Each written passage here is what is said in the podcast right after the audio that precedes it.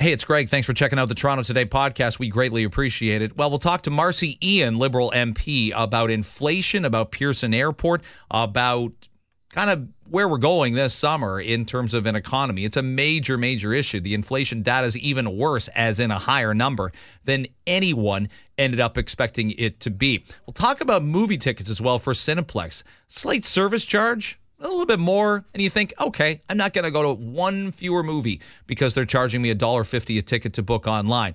But it adds up to a larger picture when we think about fees and hidden numbers and whatnot. You got a lot of streaming services and you probably don't even look i don't at all the service charges and uh, carrier fees and delivery fees there ends up being. It's all coming up on toronto today which begins now. We got a lot to do uh, this morning. I also am excited because i want to take uh, text this morning and have you dictate the playlist of the bumper music tomorrow based on kind of your grade eight year. My kid uh, tomorrow will uh, graduate from grade eight.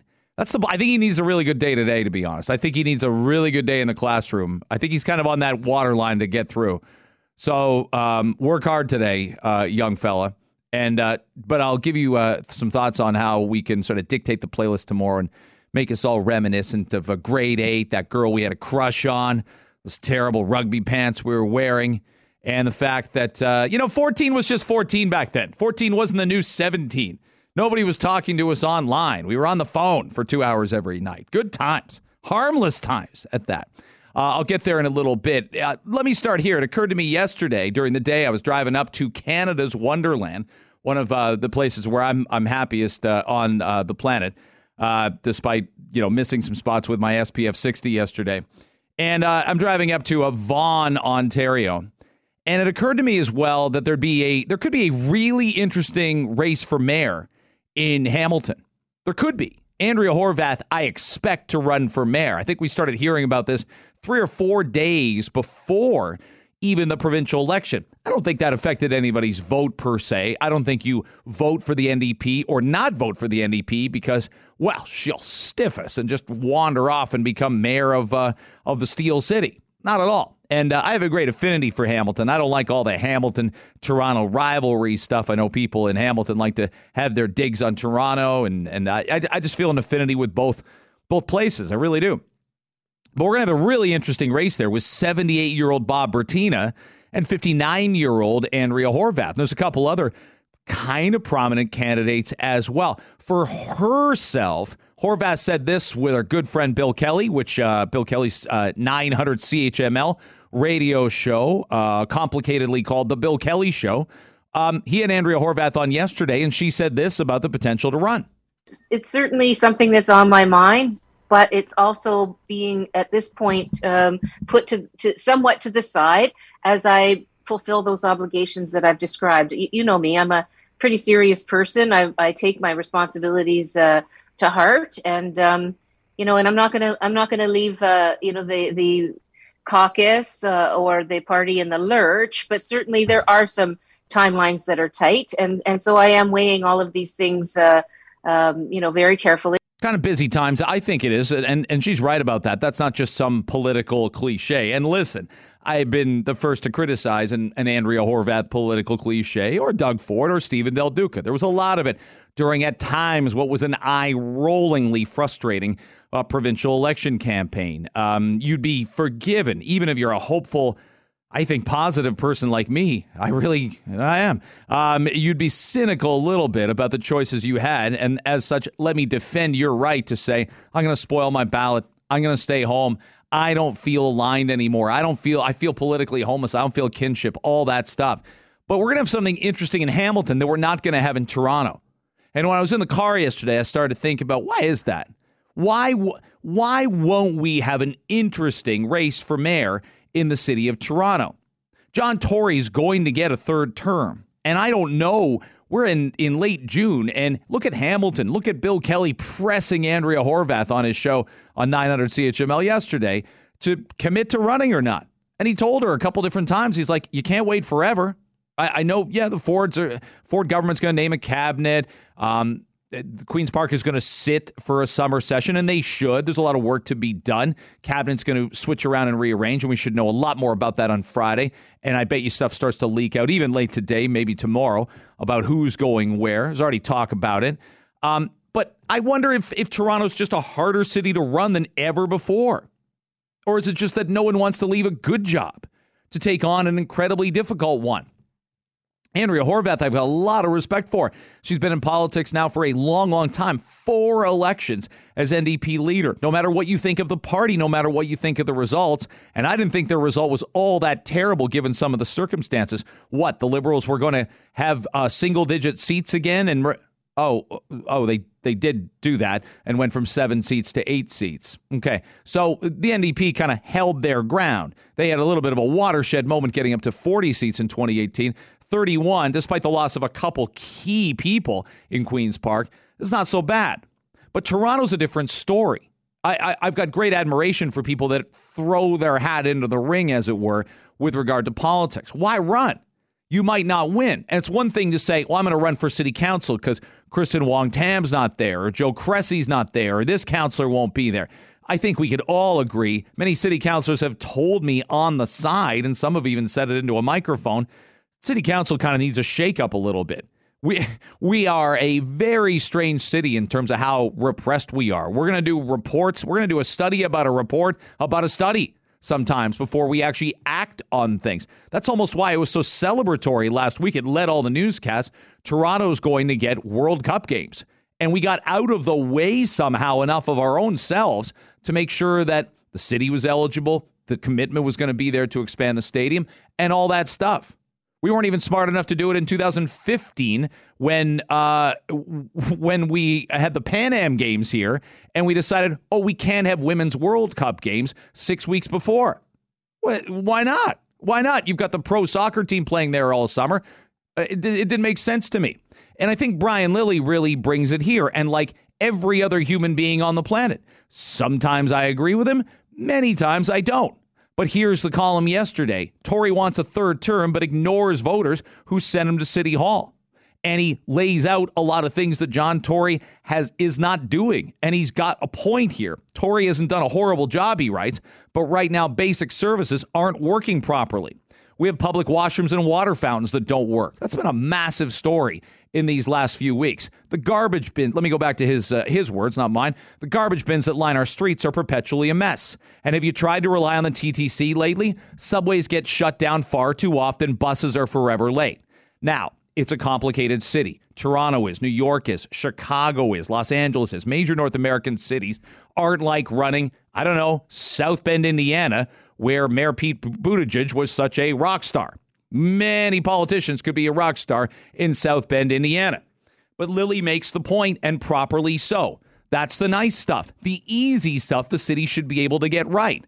And we're failing there.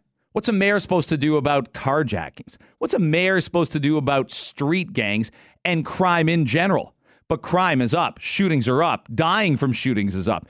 Absolutely. This is a more violent city than it was a year ago, than it was three years ago. We can't put all this on John Tory. We can't put all this on a respective police chief.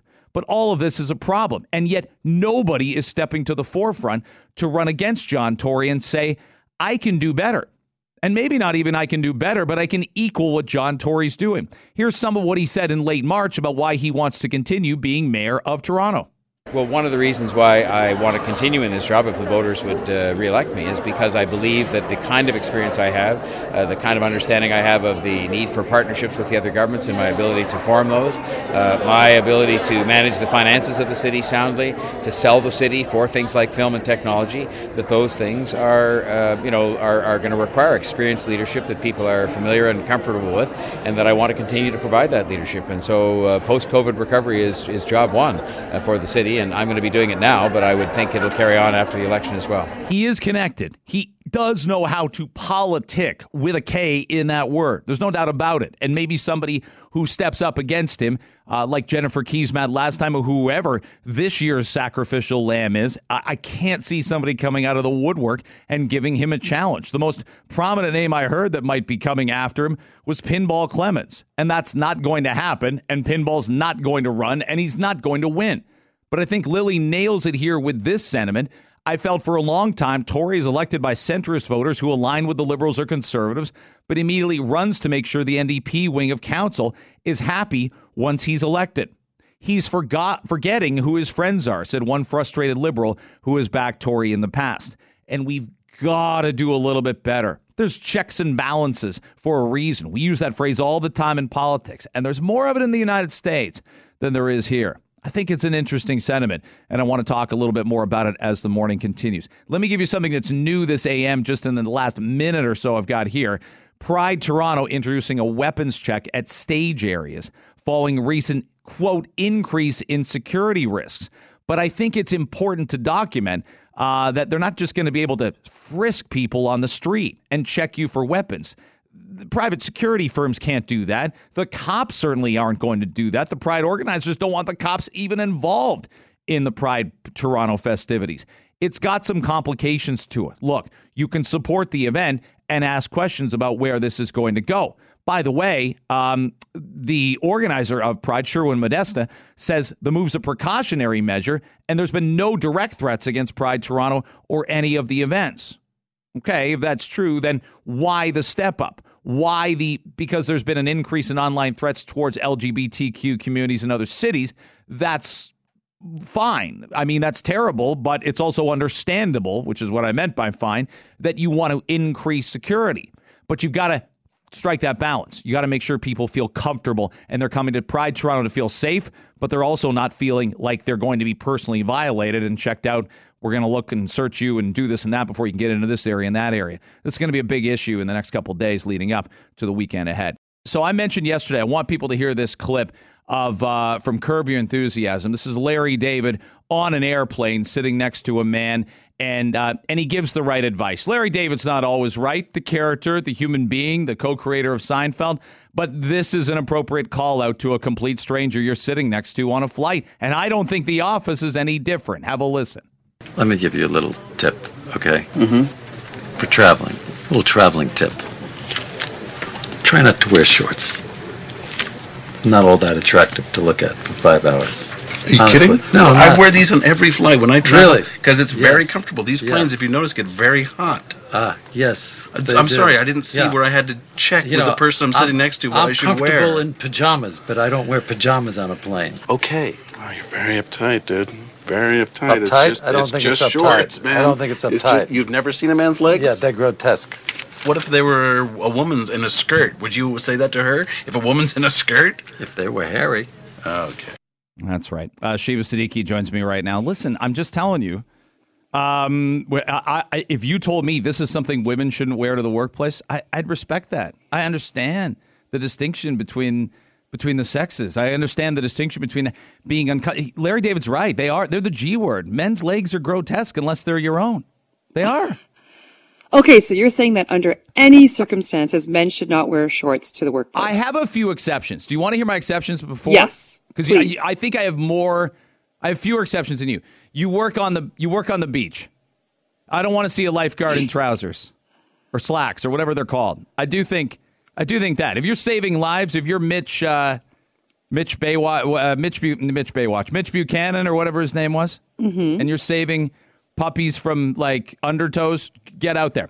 I think if you're attending a recreational outdoor work event later that day, little summer fun, little midday chorus barbecue at the local park, then yes. And and I got one more. You work for a shorts company.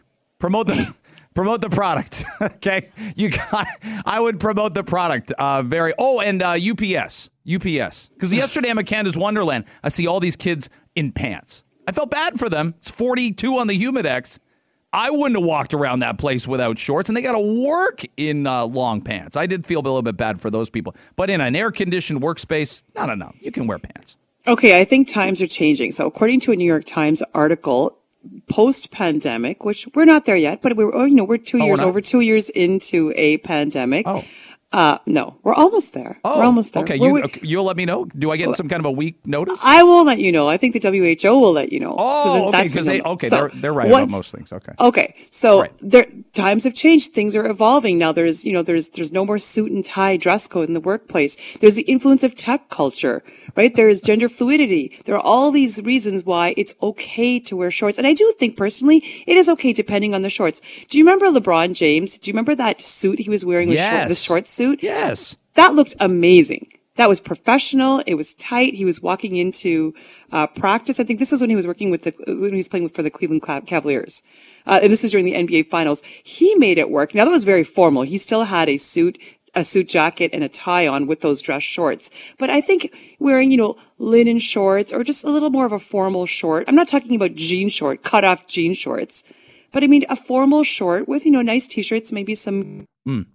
Put on a casual Friday. Do you think if you're on T, G- Gord and I, Gord Rennie and I are watching a, uh, I won't say who it is, but we're watching a television male weathercaster right now, right, Gord? Yes. Aren't we?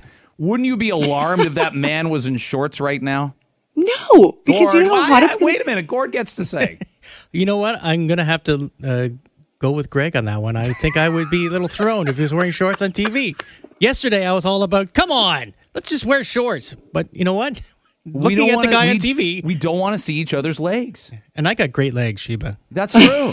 Uh, he So showed me them, under- but it was consensual, and Yeah. I, I, but I can't. You're right about LeBron. What I can't control is Jeff McArthur can't may not be able to jazz up his his legs shorts ensemble like LeBron. Alan Carter's. Do you think Alan Carter's legs like I? Danny Longo's legs like where? Where does it stop? I think there's nothing wrong with showing a little leg if it's professional. If it's professional and you're not, you know, they're professional, sh- clean. There's nothing, you know, like you look presentable. I don't think there's in the summertime. If you're walking in in December in this country wearing shorts, that's a different issue. You obviously do not care. Well, then You you're of insane, obviously, yes. yes. But I think in the summer, especially during a heat wave. Uh, as people are making that transition back to the office as well, I don't think there's anything wrong with it.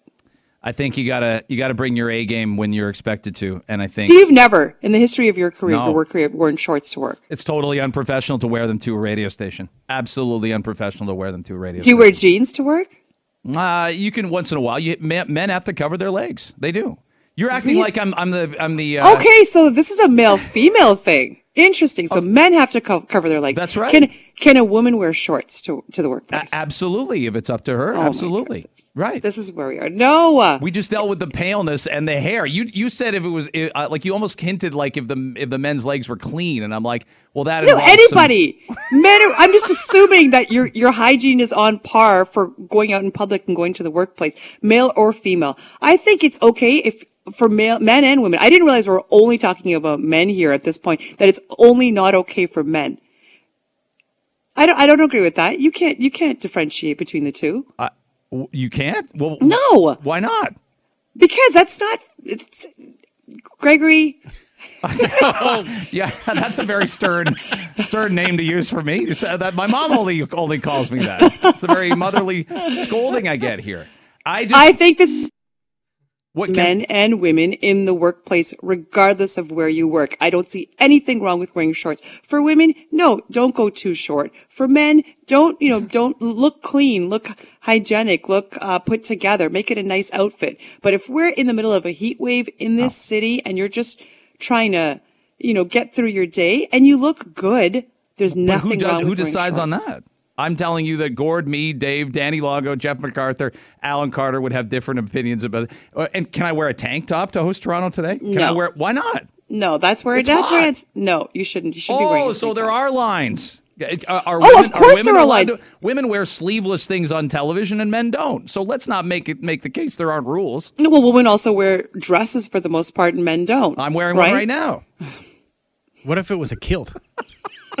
Oh, that's a good Are question. Are you Scottish or are you not? I think am. those distinctions need Oh, to be. Oh, so it's appropriation. If you're not Scottish, you're appropriating Scottish culture by wearing a kilt. Okay, got it. Yes. Hey, you you were you were as excited as I've ever seen anybody be in a uh, Google Doc about a uh, new um, a new product from Lululemon. So you're like you're naturally going to be more excited than me about that to wear to the mosque.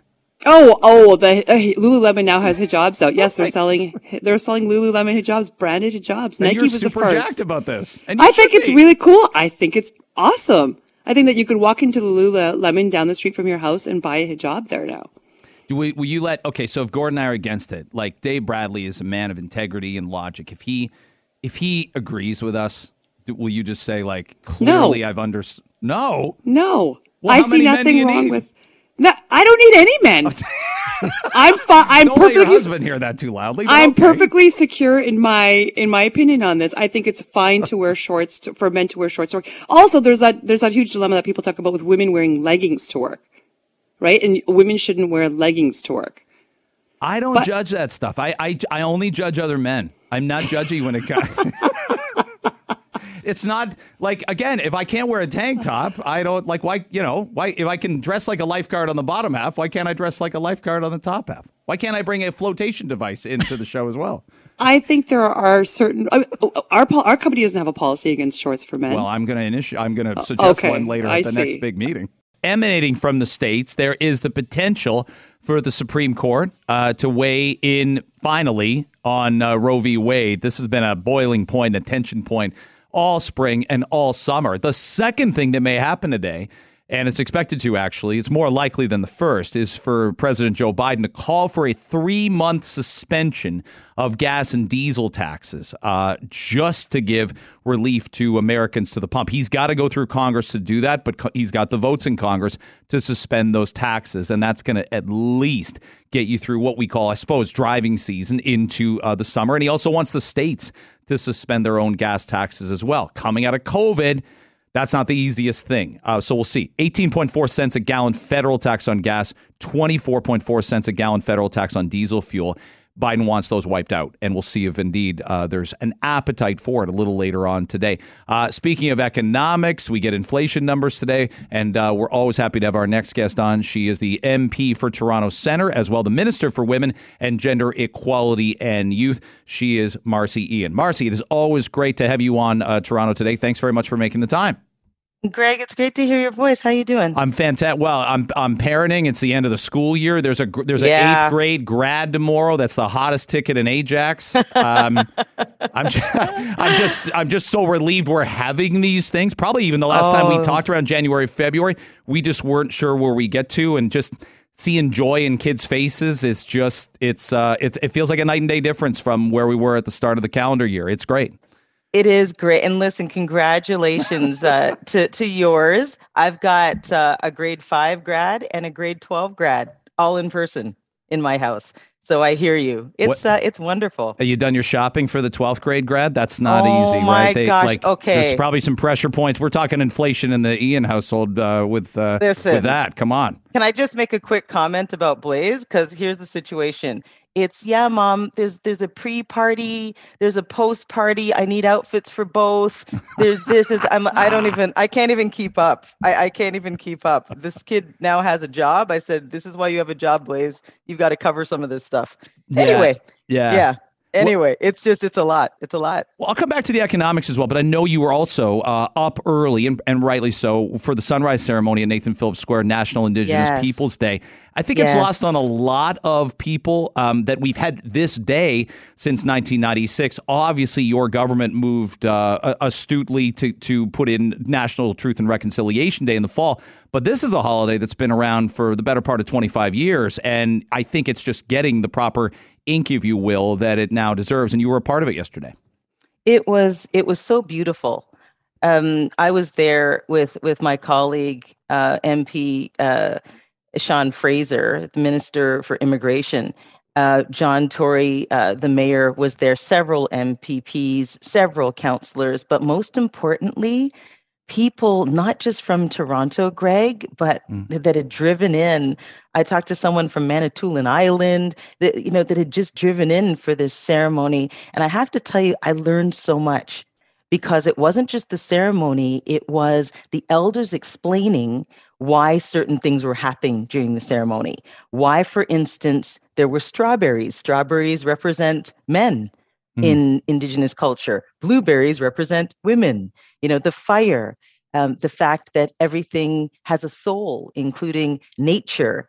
um, why uh, we were doing, you know, um, uh, the smudging ceremonies, all of these things. And Mayor Tory said it best when he said, you know, I've been doing these ceremonies for years and years, and we do them on the steps of Nathan Phillips Square, and maybe, you know, 10 people would show up.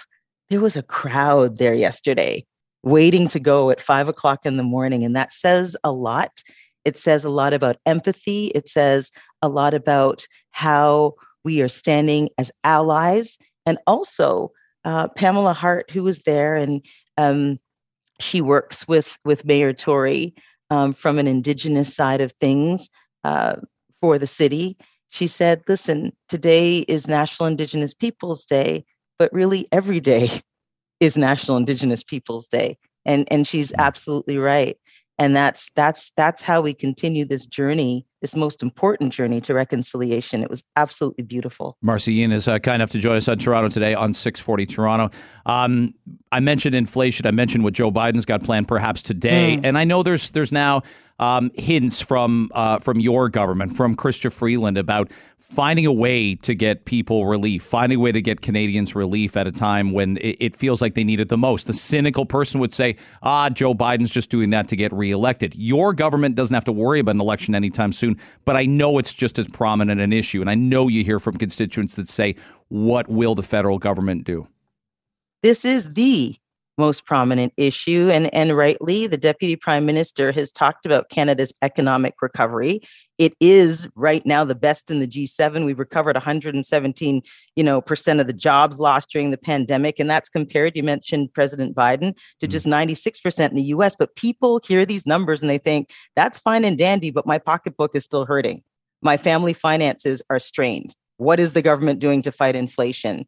And so it's a bit of economy 101 and that is that this global phenomenon is caused by so many factors. It is the pandemic shift in demand from services to goods and and this war in ukraine forcing up the price of food and fuel and all those things. But our plan is to continue to put money and investments in the hands of people and families to meet them where they are. So case in point my colleague minister Hussen, who is the minister of housing and diversity and inclusion uh, has this rapid housing initiative, and I've seen mm-hmm. it up close and personal in Toronto, in Toronto Centre that I represent. So in the spring, Mayor Tory and Minister Hussen announced phase two of that rapid housing initiative. And what that will do is create a thousand new homes within a year. That's why it's called rapid housing. The first phase, Greg, already has shovels in the ground. And it's going to create more than 600 new affordable rental homes. And that's important because we've got to have rental space as well. And it's just one example of how we're working with the city. This is cross government. This is this is how we're working together to get stuff done. Uh, the other thing that I would highlight uh, the Canada Workers Benefit. It's important people know about this. It is going to put up to $2,400, and that's significant, into the pockets of low income families. And that starts this year. And I think there's been some confusion because, you know, there's budget 2021, budget 2022, things are announced. But it's important to know that sometimes in budgets like that, things are announced and that they get kind of put into play um, you know, maybe six months later. So there are things that are coming to fruition hmm. now. And just quickly, dental care, because it's huge. It's going to cover kids under 12. It's happening in 2022, full impl- impl- implementation by 2025, and it's going to expand. So it'll include hmm. under 18, seniors, people with disabilities. This is this is significant stuff. It's really significant stuff. There's two things I want to get in, and I got about a minute and a half to do it. If you can, sure. give, give me. Uh, you're, you're, you're familiar with uh, deadlines when the uh, when the uh, the lights go on and the producer's screaming at you and waving his arms. I know you are. So oh yeah. Give me thir- oh, yeah. give me thirty or forty on Pearson Airport. A lot of people have talked about it. Are you hopeful that things improve? I think we've had a perfect uh, you know perfect storm of a lot of conditions there. Like you say with inflation, we've had a lot of issues. Whether it's been the airlines, the airports themselves, the screening, the passports, people haven't traveled in a while, all that stuff. Are you hopeful? for improvement in the next little I, bit? I, I am more than hopeful. It has been a perfect storm of all the things you just mentioned, Greg, but I am more than hopeful. Um, all the issues are being worked out. Different players are at the table. Minister Alghabra, uh, listen, I can tell you personally, not sleeping, not sleeping. I wouldn't be either. Uh, That's a hard not gig. sleeping, right? It's a hard get working around the clock, but really, there are a lot of people at the table. I am mm. more than confident. Pride weekend this weekend in Toronto. Um, I, I, I, Yes. th- I think two things. I think it's there's never been more acceptance. There's m- never been more evolution and understanding about um, about the gay community, the gay struggles, and the LGBTQ uh, universe. And I think at the same time that there's never been more acceptance. There's never been more threats and noise and and you know violence from the fringe. So um, those two things intersect this weekend, and we want everybody to be safe and and uh, and and have a great party somehow. Absolutely. We want everybody to be safe. I, I want everybody to know that that I'll be marching in the parade downtown on Sunday. I'm so excited about it. And, and it's about encouraging not just the LGBTQ2 community, but allies as well to come, come down, hmm. come chat with me, have a conversation with me. You know, I'm the Minister of Women and Gender Equality and Youth, and that means the LGBTQ2 Secretariat is under my purview. So excited about this. So please come down. Um, come down with, you know, your families, support. Empathy Yeah. is the key, Greg. Empathy. Empathy is the key right now. It's one of these uh, massive events that we've missed uh, for three years. And uh, thank you very much for coming on and talking about it. Please come back later in the summer. Let us know how all the grad uh, stuff went. I and, Uh, will. And whether uh, whether or not Blaze has to take two jobs before the end of the summer to pay for school next year. Thank you. Honestly. very, thank you very thank you very much for coming on, Marci. I know it's expensive. Oh, it's too much. Anyway, thank you so much. Great to chat with you. Loved All the having best you to on. and your family. You Okay. bet. If you found out overnight that there's going to be more security and there's been a quote increase in security risks at Pride Toronto this weekend, um, you're not alone, and maybe you're not surprised given recent events, not just in Toronto, obviously, uh, but all through North America. Marianne Dimain is uh, kind enough to join us, global news reporter, and uh, it- it's one of those things, Marianne, where um, th- everybody wants this to go well, everybody wants this to happen without a hitch, and I guess we could use the uh, oft-used phrase an abundance of caution, but Pride Toronto is going to boost some security checks, not involving police, obviously, with that long-standing tension there. But these will be private security checks for weapons to get into certain areas. Yes, that's right. So, uh, the executive director of Pride Toronto issued a statement that he posted on Twitter yesterday, basically saying that organizers are prioritizing the safety of all festival event goers. And so, starting now, they're going to have security officers.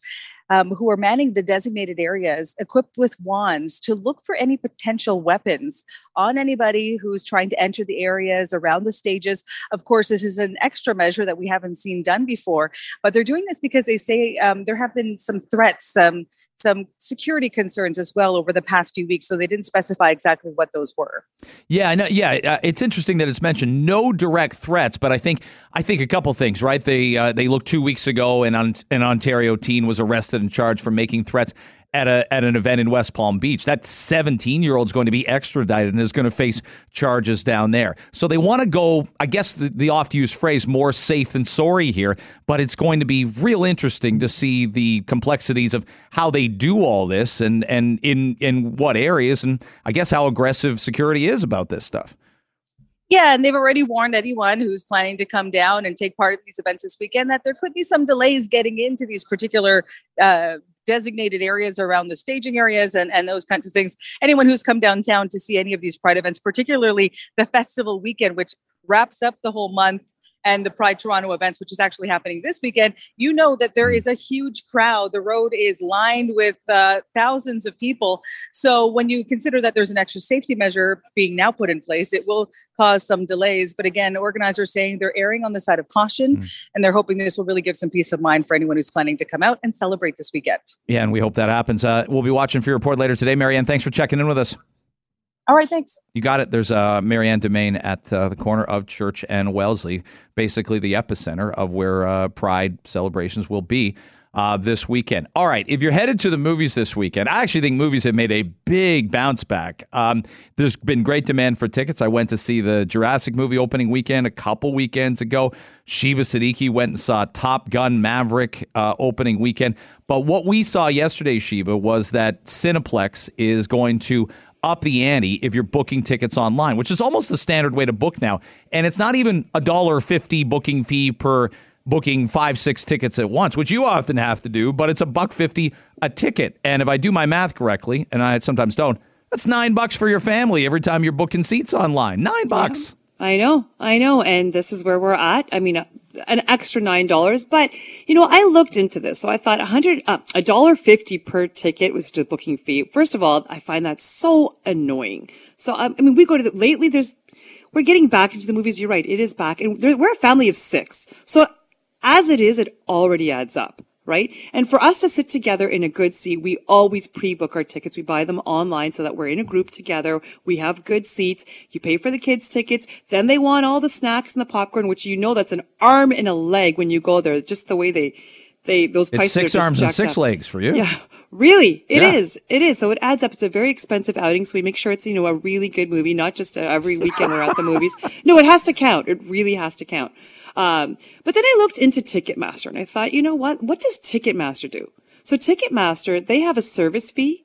They have an order processing fee and sometimes they have a delivery fee. So we know how we feel about, I mean, when you buy those Ticketmaster tickets for whatever is a show, a concert, you see all those extra charges and they just add up. So other places are already doing this, which, you know, Cineplex has, we did reach out to them yesterday and they did give us their statement, um, that, you know, their prices are relative, their booking fee is much less than other places. Uh, but there are, there are some exceptions to this. If you're a scene member, right? A Scene Plus member, you'll only pay a dollar per ticket for the booking fee. And then if you're a Cine Club member, which I need to find out now how much that Heck costs yeah. to be a Cineclub member, uh, your booking fees are completely waived. So that's where we're at with this. Uh, they say it's because of their digital infrastructure. That's why they're charging these a dollar dollar fifty booking fees. That they know. need to sort of upgrade. Like I, I, I find on some, and uh, we book either with Cineplex or Landmark, and I find sometimes it's a little bit wonky. Sometimes you get kicked off. Sometimes you're like, ah, I can't figure this out on my. Like it's it's not even like, oh, I can't figure out the technology. It's like it just kicks you off, or it sends you to another page, or you got to re- reset your password a million times because we all have 48 passwords. But saying that, when you show up at a theater, as we did for decades upon decades of movie going, there's fewer seats now because if you Yes. get the fancy leather seats, it, so f- to your point, if I'm just going with my wife or I'm taking one of my kids, to get two is a little bit different than six. So buying in, in advance has to be a priority for your family. It's not just it's not just showing up and being a single person or two people. You got to be organized about this, and that's going to cost you more money. That's exactly it. So now we're, we're going to have to be prepared for that. But it is going where everybody else is going. So, you know, I was very annoyed when I first saw this article and this announcement, but they're, they're in this, going in the same direction as everybody else. I mean, Ticketmaster gouge, like I'm, I just, I'm shocked at those. When you, when I go to the ballet, when I go to the, anything in the city, there's always a service fee of some kind. I never know what that fee is for. So now I'm learning that it is for their digital infrastructure. So it's like, you know, Homer in the Simpsons episode that just presses yes on the keyboard over and over again. So there's some guy at Cineplex just pressing yes over and over Yeah. again. And we're paying a dollar fifty extra for that booking fee. I remember I remember the very first time I was in the UK and my friend and I uh, my best friend and I were taking I can't remember where we were headed but it's the first time I saw a, uh UK based person put gas in their car and I kind of calculated the price and they've always paid almost like double what we pay and I'm like how do you do that like how do you mentally and he's just he shrugged his shoulders and he's like I can't think about it and I think that's where we, mm. our whole, this is like 20 years ago. That's where our whole society is with service fees. Like, I don't look at my, I don't look at my Disney Plus bill. I don't look at my Netflix. I, I, I see every little news story when the Netflix increase goes up, and I'm like, I'm not canceling it. They've got me. They haven't taken me to the point where I'm weighing. Now, people are cutting cable, and people are saying I only need so many streaming services, and people are being certainly more um, judicious about about sort of how their enter- where their entertainment dollar goes. People, here's the smart move too. Now is what I'm seeing is if you wait for concert tickets on on StubHub, you're going to do better than buying them originally because there's no there's a fee at Really? StubHub. Yeah, like I, See, I I, have wondered about that. I think unless it's something like Dua Lipa and people have been waiting for her show for like three years. If you were going to that New Kids, you know, show, I bet you could. Especially now that it's been canceled, people are like, well, I can't make it now in late July, so I'm going to put my tickets up on a on a second, you know, a secondhand site or a, a secondary site, not a secondhand like I'm diminishing it. But, you're saying that StubHub you can get them cheaper than the original price. That's what I'm seeing. I w- again, we went to a baseball game in Detroit last week. We walked in and sat in forty eight dollars seats for five dollars. wow. And you caught a ball. That's yeah, Best I, uh, five dollars you ever spent. It's like the team. Brady. It's like the StubHub paid me to go to the game. I got a ball. By the way, I inscribed the ball, and I'm seen as the biggest loser around the house. I wrote the date on it. I wrote the inning it happened. I wrote first foul ball ever in purple ink. Like it cannot be. It cannot be erased. No one can. No one's allowed to go hit that ball over the fence and uh, and play with it in the schoolyard. I don't want some grubby kid getting I saw of a picture of now. you. I saw you tuck it into your hotel bed. You had it blankets Oh, wrapped all around uh, it on yeah. the pillow. Yeah, we had the most magical night together. We were just spooning more than anything, and me and the me and the baseball. But uh, that's that's how it went. It was a beautiful, beautiful thing. But yeah, th- like to to to circle back on the charge, I just think people shrug their shoulders. Right? If it was a three dollar charge, like a- anybody would say, "What can we get away with?" We we are going to charge you more. What's the tipping point for where a consumer will go, nah, and I don't think it's a dollar fifty. I don't think you and me are going to go to any fewer movies because it's a dollar fifty. I think you're right. I think you're right about that. We'll continue to pay it, and this is this is the direction the world's going in. So we have, and you're right for Netflix. I don't know what I'm paying anymore. It just changes so. Free. yeah, I don't know. Just keep keep the streaming coming. Keep, my that kids- content happening. All right, we'll do our four for four quiz. We were just chatting uh, in the studio that tomorrow, and we'll take text uh, messages for requests. I, you know, I don't think you can call a radio station now and ask for a song. But did anybody do that when they were a kid? Like Oh, I it's did that all- all the time. Oh, requests all the time. Oh, you, Sheba, you'd call radio stations and ask for songs. I would. Why are you surprised? I don't know. I because I think because you're younger than me, and that that era sort of stopped a little bit, and the DJs have less control over. I think over what they play anymore. I think. No, I would call in and I would request. Yeah. I remember my first request was for uh, ACDC's Back in Black when I was in fourth grade, and the guy was like, "It's too early in the day for that. we only play that at night. It's like it's two o'clock. We'll scare a lot of the uh, people randomly." I'm like, I didn't ask for Dirty Deeds Done Dirt Cheap or Highway yeah. to Hell. What are we doing here? I learned later in life when the announcer would say, "I'll see what I can do." it usually meant no chance. Well, that's what I say around the house. Yeah, exactly. Weeding. I'll see what I can do. But but let's tomorrow. I want to do uh like a music theme where we take listeners' requests for whatever sort of the big slow song was in in eighth grade when not twelfth or thirteenth or fourteenth in some of our listeners fifteenth, but the eighth grade song. Like mine was "Live to Tell" by Madonna. That song was on the radio all the time, and so that would be the slow song almost.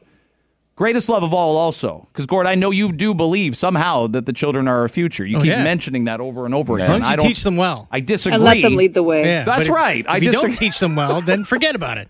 And then you were you graduated a year later than me, and you said your sort of song was uh, well, you you had songs from different eras. Yeah, because uh, we started in uh, started gathering at uh, people's houses in the, the year before in '86. So, so- but I mean, one more night was big. Uh, By Phil Collins, yeah, right? Wham, Careless Whisper, and Foreigners. I want to know what love is. They were kind of in the rotations. Careless Whisper is a bad prom song, isn't that? That's about like adultery. I didn't care. What I the, did. I didn't care what the words were. about, like, well, I'm never going to dance again. Guilty feet have got no rhythm. You'd be like, hey, what are you telling me? I was dancing with a woman, so uh, with a girl. So I mean, the teacher, the eighth grade teacher, she she took uh, empathy. Uh, I thought about that, but uh, my grade eight teacher was a six foot nine uh, giant guy, so Oh. we wouldn't have we wouldn't have fit well together. He's a huge, tall man. Um, Okay. Okay. Well, let's get to our quiz. Let's get to our speaking quiz. of all of this, speaking of of grade eight grad and prom, and it's National Kissing Day today. I never would have guessed that. Yes, that's what it is today. So make sure you go home and kiss your special someone. Hopefully for you guys, it's your wives. Ooh, that's my cat. oh, your cat. Yes, I love you kissing ki- my yes. Oh, I know, I know, I know. Okay, first question: True or false? Kissing prolongs your lifespan. Gord. True. Dave. Oh, I'm gonna I'm gonna say true because it makes you happy, right? Yeah. And happy happy extends your life. So I think that's uh, yeah true. Greg. Nope. Nope. Takes years off, as a matter of fact. Do you stress that much over kissing? yeah, I'm great at it, but anyway, never mind. No. Okay, well, you're wrong. It's true. German physicians and psychologists have found that men who kiss their spouses every morning missed less work due to illness, got in fewer car accidents, hmm. earned more money, and lived about five years longer than those who did not kiss their spouses on the cheek on a daily basis. Five years. Yes. You can buy an That's extra long time, five yeah. years. That's a long stretch, though, to what link happens car if- accidents to Yeah, kissing. what happens if you're not kissing your spouse? Oh, that's God, a good. Dave. that might add and all three of us leave the house at like ungodly hours in the morning. that's true. And sometimes I'll I'll give my wife a kiss, and she'll be like, "Why'd you wake me up?" And I'm like, "I right, Dave? You you so I've been there, yeah. yeah." I'm like, "You, end disturbed my sleep." You're They- they- dodging swings at that point. yeah, they, they wake up looking for a kitchen knife to stab you in the chest. They're like having a nightmare because you lovingly kissed them goodbye. That's not prolonging your life. All right, second question. Okay, next question. According to a Japanese study, kissing alleviates physical pain or allergies or sadness. Dave. Uh, for reasons that I've laid out in the past, sadness. Greg. Um, pain. Gord. I'm gonna go on the uh, the Dave train and go uh, sadness. Oh, you're all wrong. Oh. It alleviates allergies. Really? People who kiss their partners for 30 minutes had sig- significant relief from hives and plasma neurotrophin, which is a sign of an allergic reaction. Uh, researchers believe res- researchers believe this is because kissing can relieve stress, and stress can lead to allergies. Good for the person for I kissing actually the other believe one that. with hives. That's right. Yeah, that's true. Yeah. There you go. 30 minutes of kissing a day gets rid of your allergies. Okay, third question. True or false? Most people lean to the left when they go in for a kiss. Greg, Yes, that's true. Gord, Big pressure doing- on you that I was so sure. Yeah, I'm gonna yeah, I'm gonna say true. Dave. No way, Jose. I'm going to say it's false. Going okay, to the right. Dave. Dave's right. Whoa. The Journal of Scientific Reports found that most people tilt their head to the right when they go in to kiss someone. Well, are you Think going in it. for the cheek or the lips? No, the What are you going in for? Like a And did you get- the- to Uh, the right. Think about it. Everybody's Yeah. tilting their head now. But do the when the Europeans do that double kiss thing? My my friend's wife's Italian, and she constantly comes at me with the double. Oh, yeah. And the then if double you get cheek, it and I, I'm trying to think the which lips. one she does first. Yeah, yeah. I think she did, she probably does the right if she's tilting her head to Yeah, the right. she bit she- my neck last time. Oh, like a, left okay. a, Yeah. That like a mark. I looked like a Dracula victim. Okay. Okay, with that being said, last question. Lips are said to be 100 times more sensitive than what body part? the, the soles of the feet, the fingertips, or the ears? Dave. Soles of the feet, I think, because I step on Lego and I know that firsthand. Gord. I'm gonna go with uh, since my choice wasn't on there. I'm gonna go with ears. You're Well, what was your choice? I I Okay. don't Oh gosh, worst pain, worst pain there is for a man. Oh, okay. Um, I'm Greg. going ears also. I think when you get boxed a little bit, like in a in a sporting thing, like your ears can be. It gets painful to get hit in the ears by something. I'm going ears. Terrible today.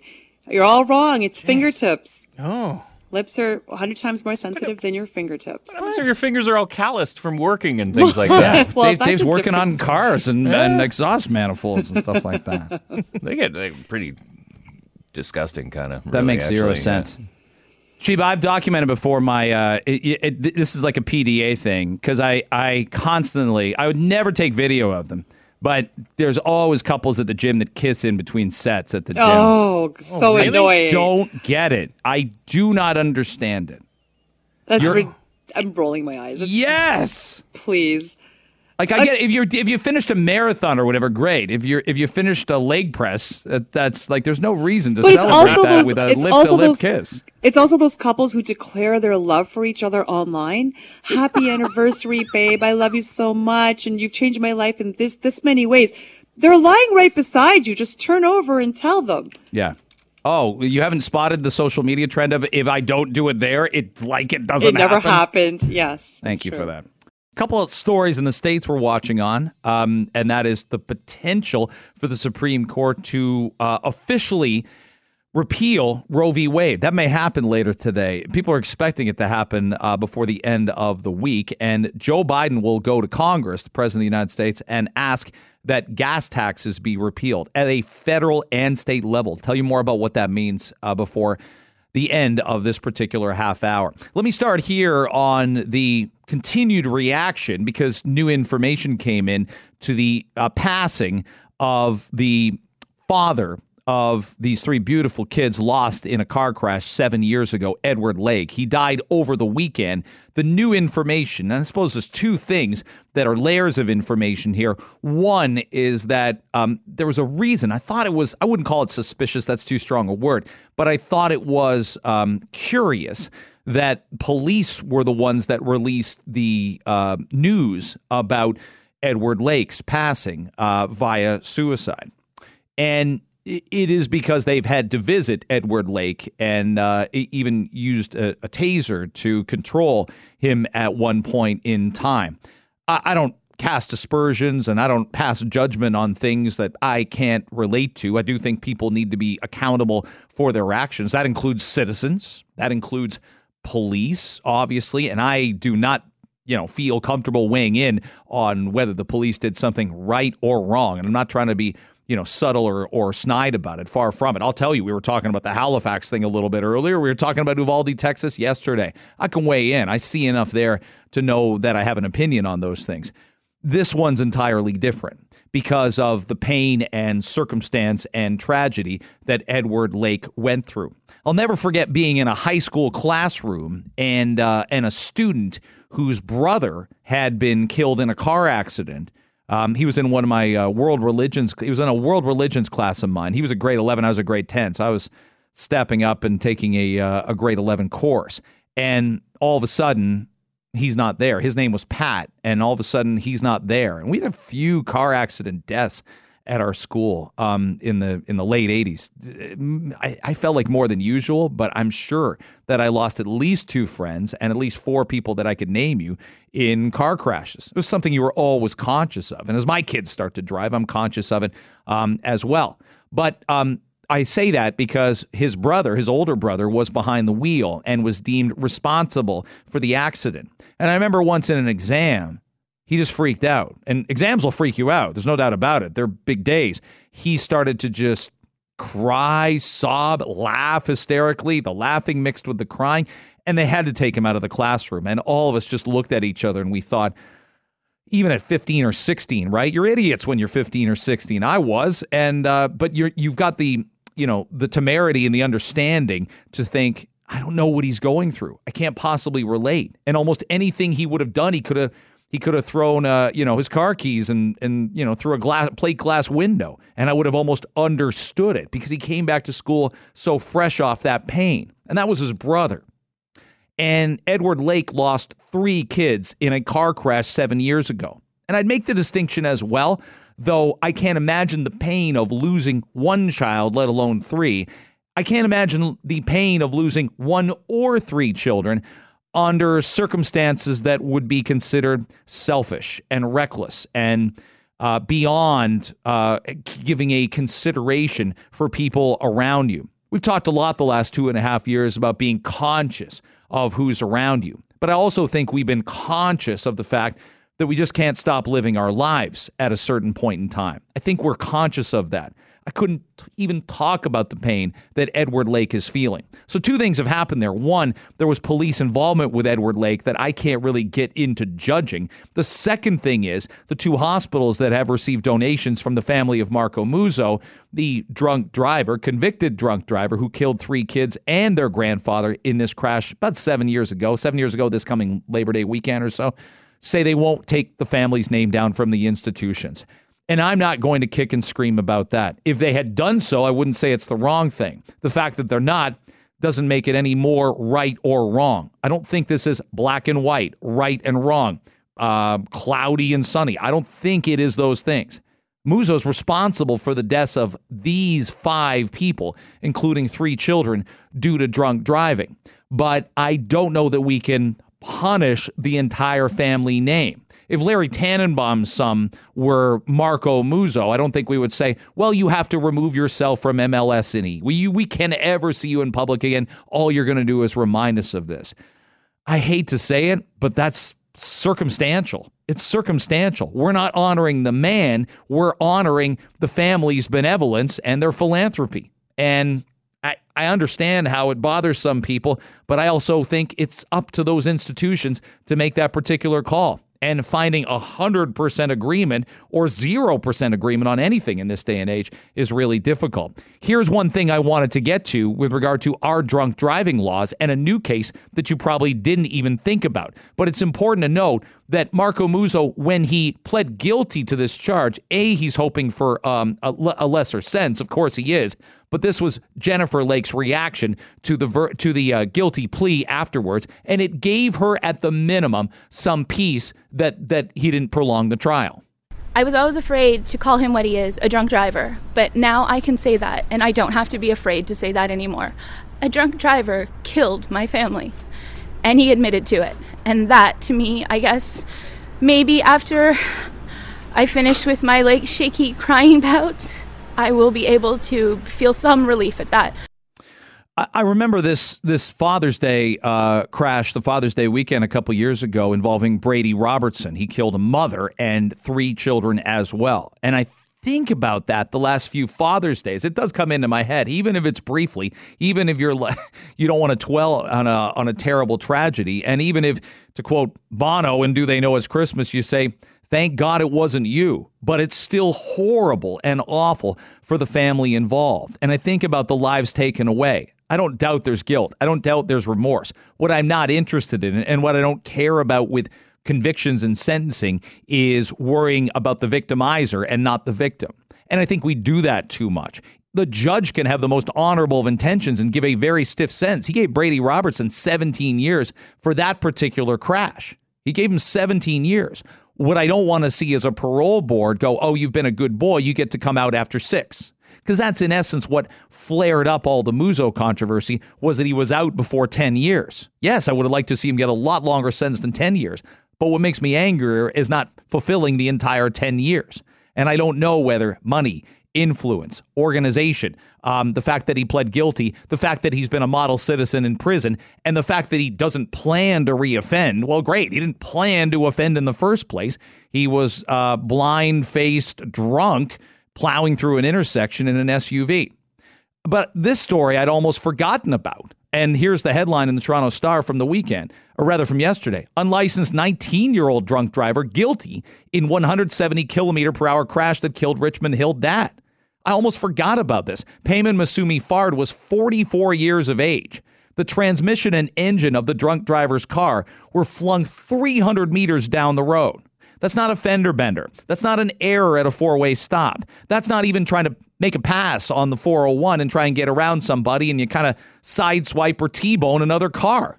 300 meters, three football fields. The engine and transmission were thrown down the road. He's going 170 kilometers an hour and he's young and he's drunk and he has no driver's license. So, what should we do here?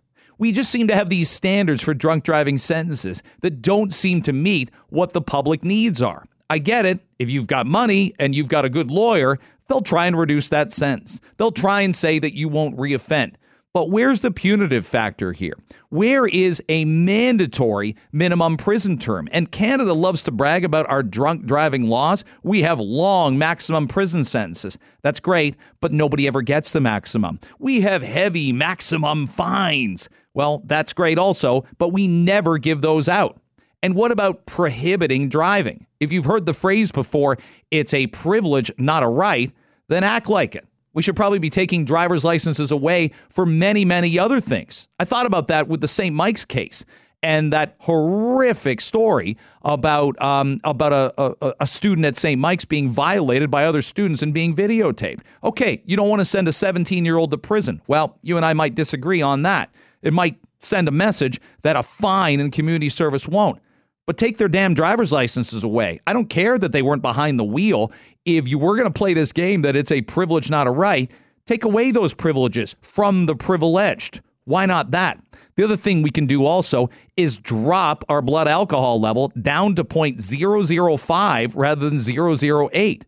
Do you know drunk driving laws are tougher in most U.S. states and they'll go by a 0.05 level, not a 0.08 level? Okay. I know there's zero tolerance for younger kids, but we've got to get closer to zero tolerance for everybody on the roads. I don't know that it stops all these tragedies, but it's a step in the right direction. Thanks for listening to Toronto Today. We'll be back with a live show tomorrow between 5:30 and 9 a.m. to kick off your morning on a less humid morning for sure as this heat kind of breaks this evening. And of course, you can find us on the Radio Player Canada app or go to 640toronto.com or in your car at AM 640. Thanks again for listening.